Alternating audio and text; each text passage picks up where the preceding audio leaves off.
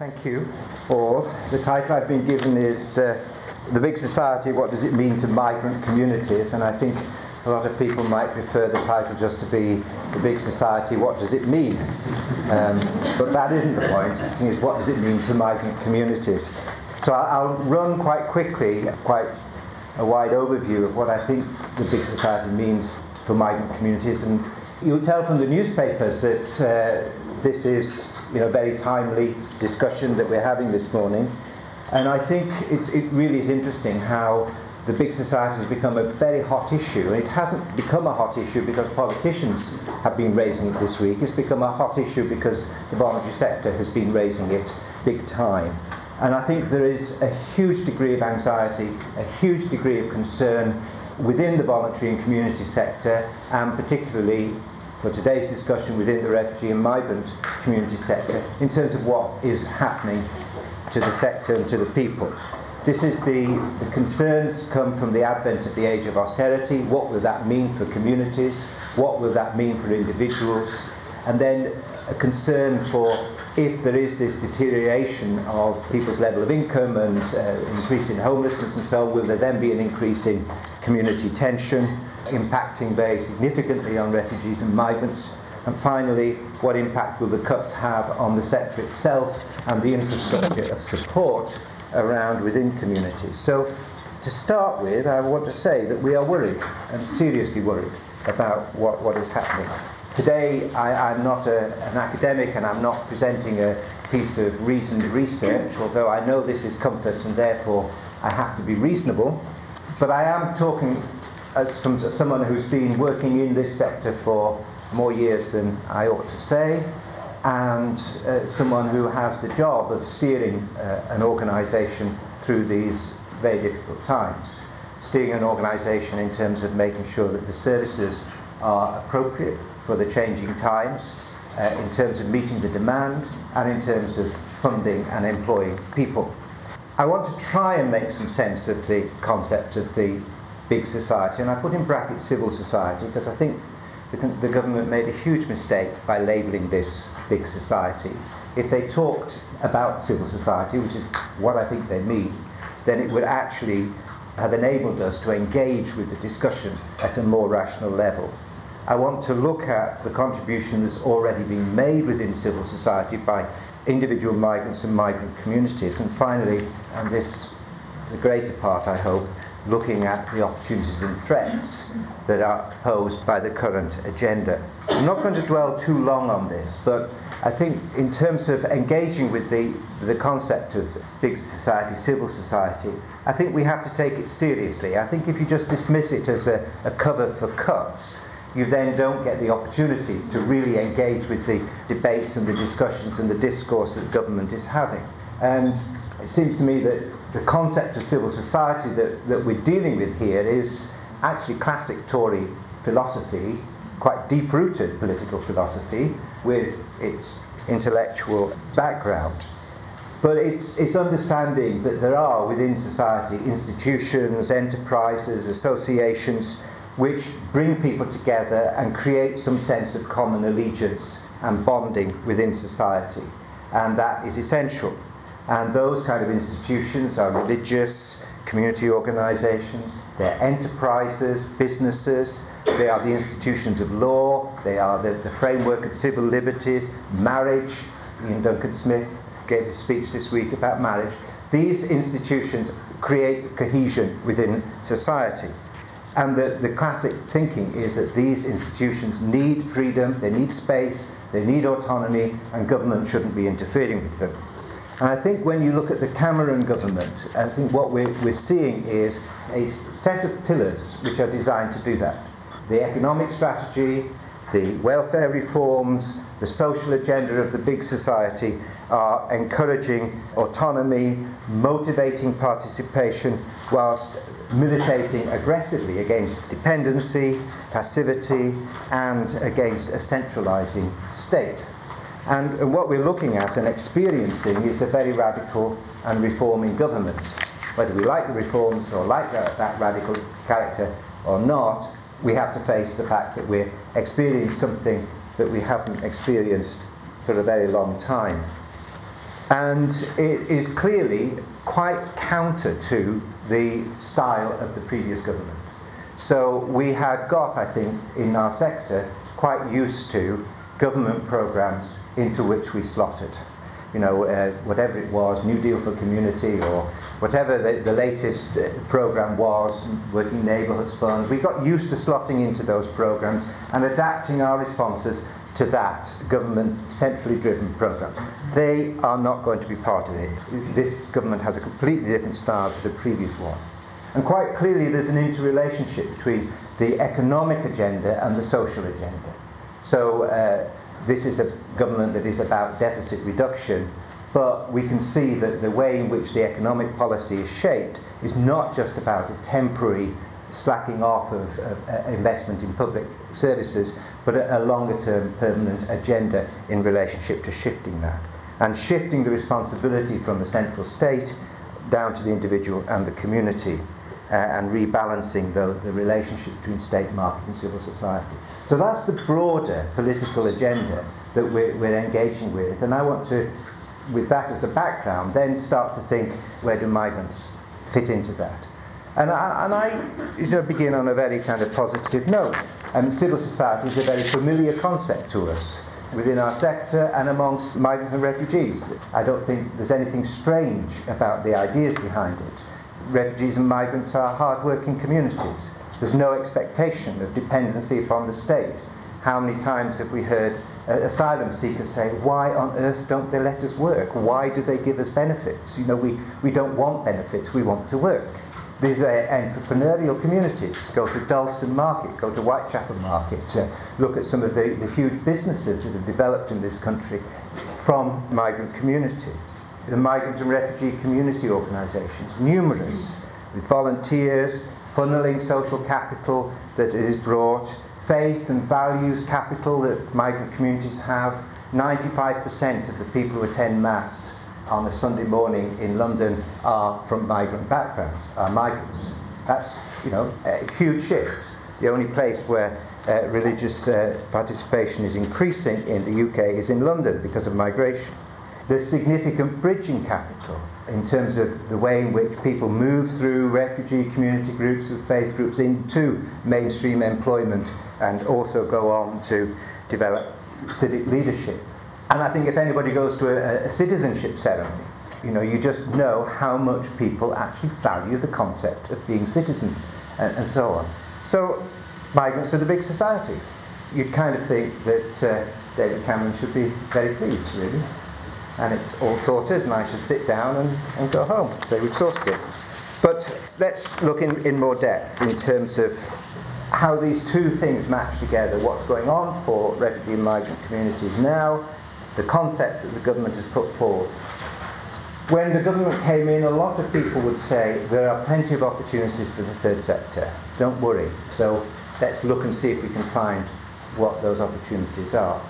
I mean, one thing that is, is said that we ought to be able to produce our own solutions, that we should be left to, to find our own answers. And I think that is absolutely true. If you take an area like uh, employment, I think those of us who run employment services know we know how to do it better than, say, the large scale companies that are just managing these welfare to work programs with very poor outputs and so on. And we know that, that at a local level, our kind of organisation can actually produce much better, better results. But the way in which this uh, contracting is going to take place and so on is that we will not be putting forward ideas, we will have to be subcontractors to, to much larger people. So the opportunity is there to, to shift the framework and the method of delivery, but actually we are going to be really stuck being at a very low level in the supply chain between large suppliers. So there's, there's some, some shifting around that needs to be done if we are going to be the people who are presenting new solutions and better solutions. Opportunities, we're told, for future funding, particularly with the outsourcing of public services. I put three there, just examples. Health inequalities. Maybe there will be some, but how that would pan out, what will happen with that, we don't know because at the time, at the moment, the PCTs are all being reorganised and all the staff that we used to know are going to be out of work by March and the public health budget is going to transfer to local authorities and we don't quite know how or when or whatever. So then that's a held. The work programme, I think, huge contracts, and very limited number of organisations working at ground level will, will be able to even begin to engage with that agenda because of the nature of it and the huge scales of the contract. And personalisation, I think, requires, if, if, we're going to engage with the personalisation agenda, then uh, organisations have got to really rethink. And remember that we're going to be in competition if we engage with those outsourced public funding opportunities. We'll be in competition with who with you know, large housing uh, registered social landlords, big private sector providers of health and social care and so on. So maybe those outsourced public services are going to be quite hard for us to be able to engage with. Another opportunity, and I think this is a, a real one, is around the localism agenda. The potential to negotiate new space in local agendas, and I think some local authorities, you know, will be giving that space, and I think there will be some enthusiasm, I think, amongst local authority to be able to use local suppliers, i.e., local community organisations. But the mechanisms are really hard and very clear, unclear uh, at the moment. I mean, I know in our borough, Tower Hamlets, we have budget forums and we've got quite good negotiation between uh, the local authority and third sector. But that isn't true in many boroughs, and lots of people will be left out. And it's, it's clear that in, in this new localism agenda, the more strident voices may well be heard over and above the less strident. So if you look at Palingswick House, this famous you know, example where is it 23 community organisations are having to leave, including refugee and community organisations, in order that uh, a free school move in, you see. So the more strident voices will win over the less powerful uh, community groups.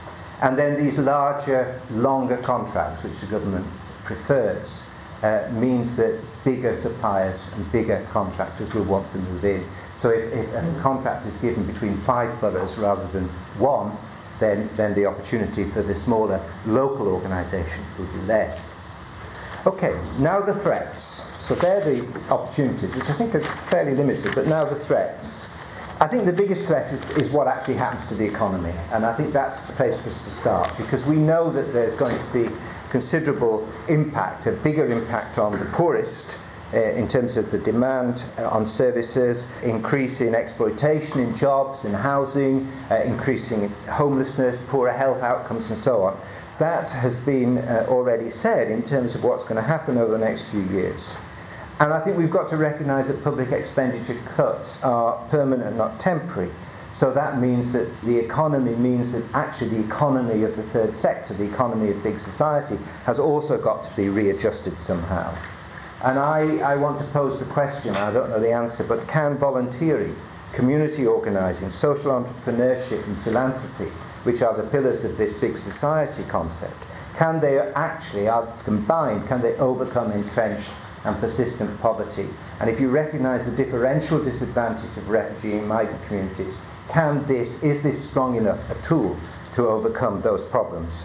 And then I think the abandonment of the socio-economic duty, equality duty within the, in the Equality Act sort of implies that the government's view is that economic advancement, economic improvement is the responsibility of the individual and of civil society and not of government.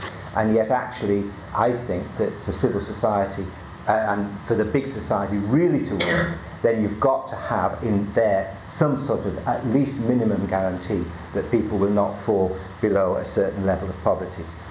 I put this area of dysfunction because if you take that concept of civil society, the concept that these free floating institutions are autonomous, including civil liberties, human rights, institutions of the law, and so on, if those are free floating and autonomous without government interference, what happens if you don't fit in? What happens if you can't get in? The institutions of the law can be free floating and autonomous, but what if you can't access those? So I think there are crucial issues around legal aid, around advice services, around access to English language courses, and so on, which are essential glue of a functioning civil society because it means that everybody is included in that society. If you don't have those and you take those away, and they are, then there is a question, I think a very serious question, towards that political philosophy, which is whether or not it has legitimacy and whether we're really uh, democratic.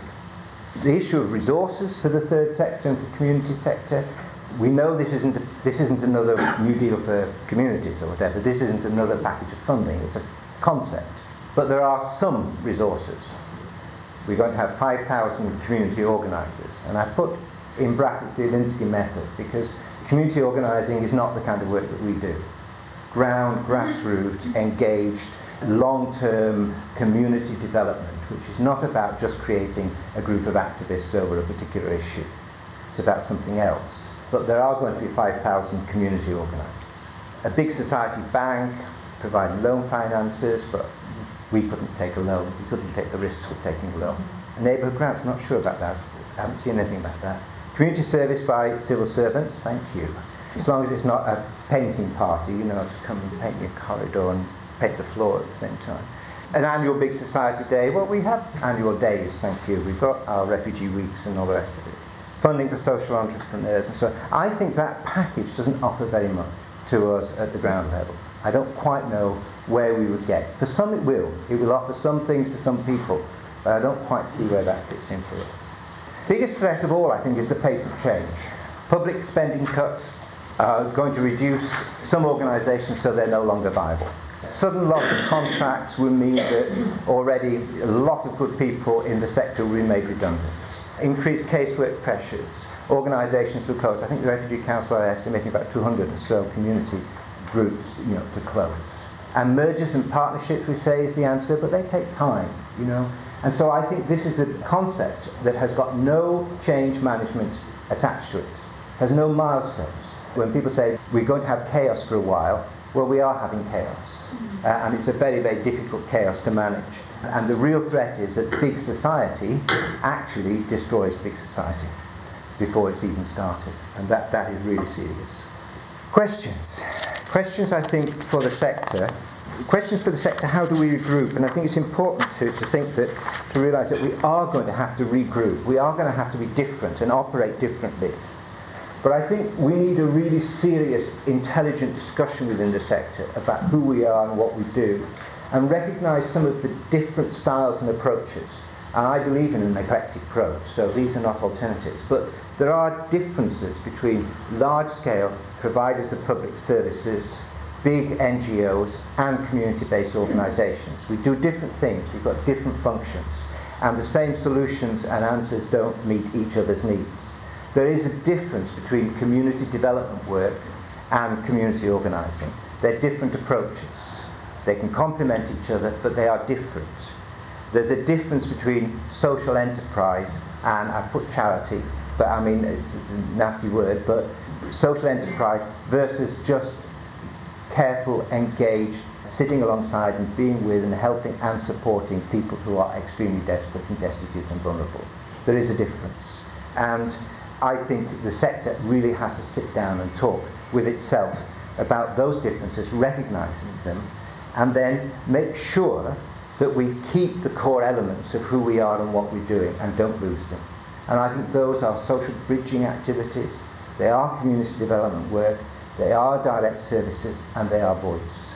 And we've got to try somehow or other and create, recognise that we're going to have to work within a new agenda, a new agenda of much more intense poverty. And, and I began work, you know, in this sector when there was no issue around poverty for refugees. Refugees got local authority housing instantly, they got income support instantly, trade unions supported them to go to university, and so on. The issues were back home, what was going on, and how they could get back home, and solidarity issues.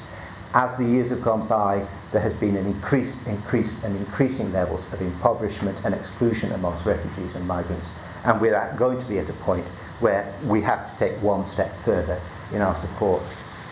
I think a big question is how you build and where you build partnerships. Where's the entry point for refugee and migrant communities into the wider reconstructed civil society?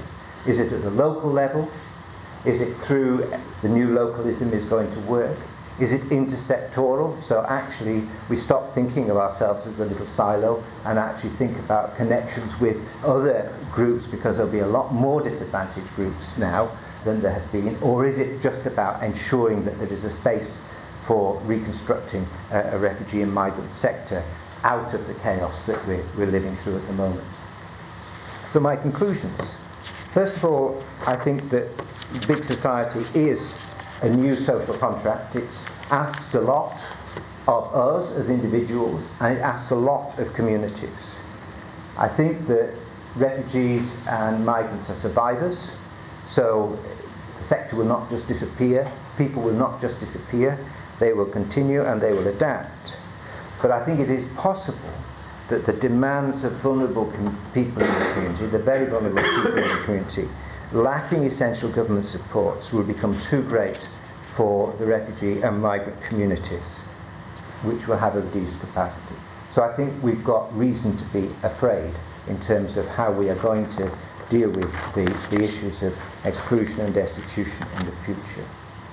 That's where I kind of finished, and then um, added one slide as a kind of postscript in the light of thinking about David Cameron's speech last uh, Saturday, wasn't it? And uh, some of the stuff that's gone on in the press. And it crossed my mind: what happens if happens if it's all wrong? You know, what happens if the analysis that uh, somehow or the big government has made us very passive recipients of services? What if that's not correct? And what if the reason we are passive recipients in, and less active as we used to be is to do with a whole range of other more complex factors uh, commercialization, technical factors, globalization, and all of these other things. And what if the deficit reduction strategy turns out to be an inadequate tool to restore? You know, the, the, the plan B, what's the plan B? And I think if you're in the refugee and migrant sector, you have to be very conscious that there may well be an increase in scapegoating and blame. Mm-hmm. And we have to be just very, very astute in keeping an eye on those issues as well.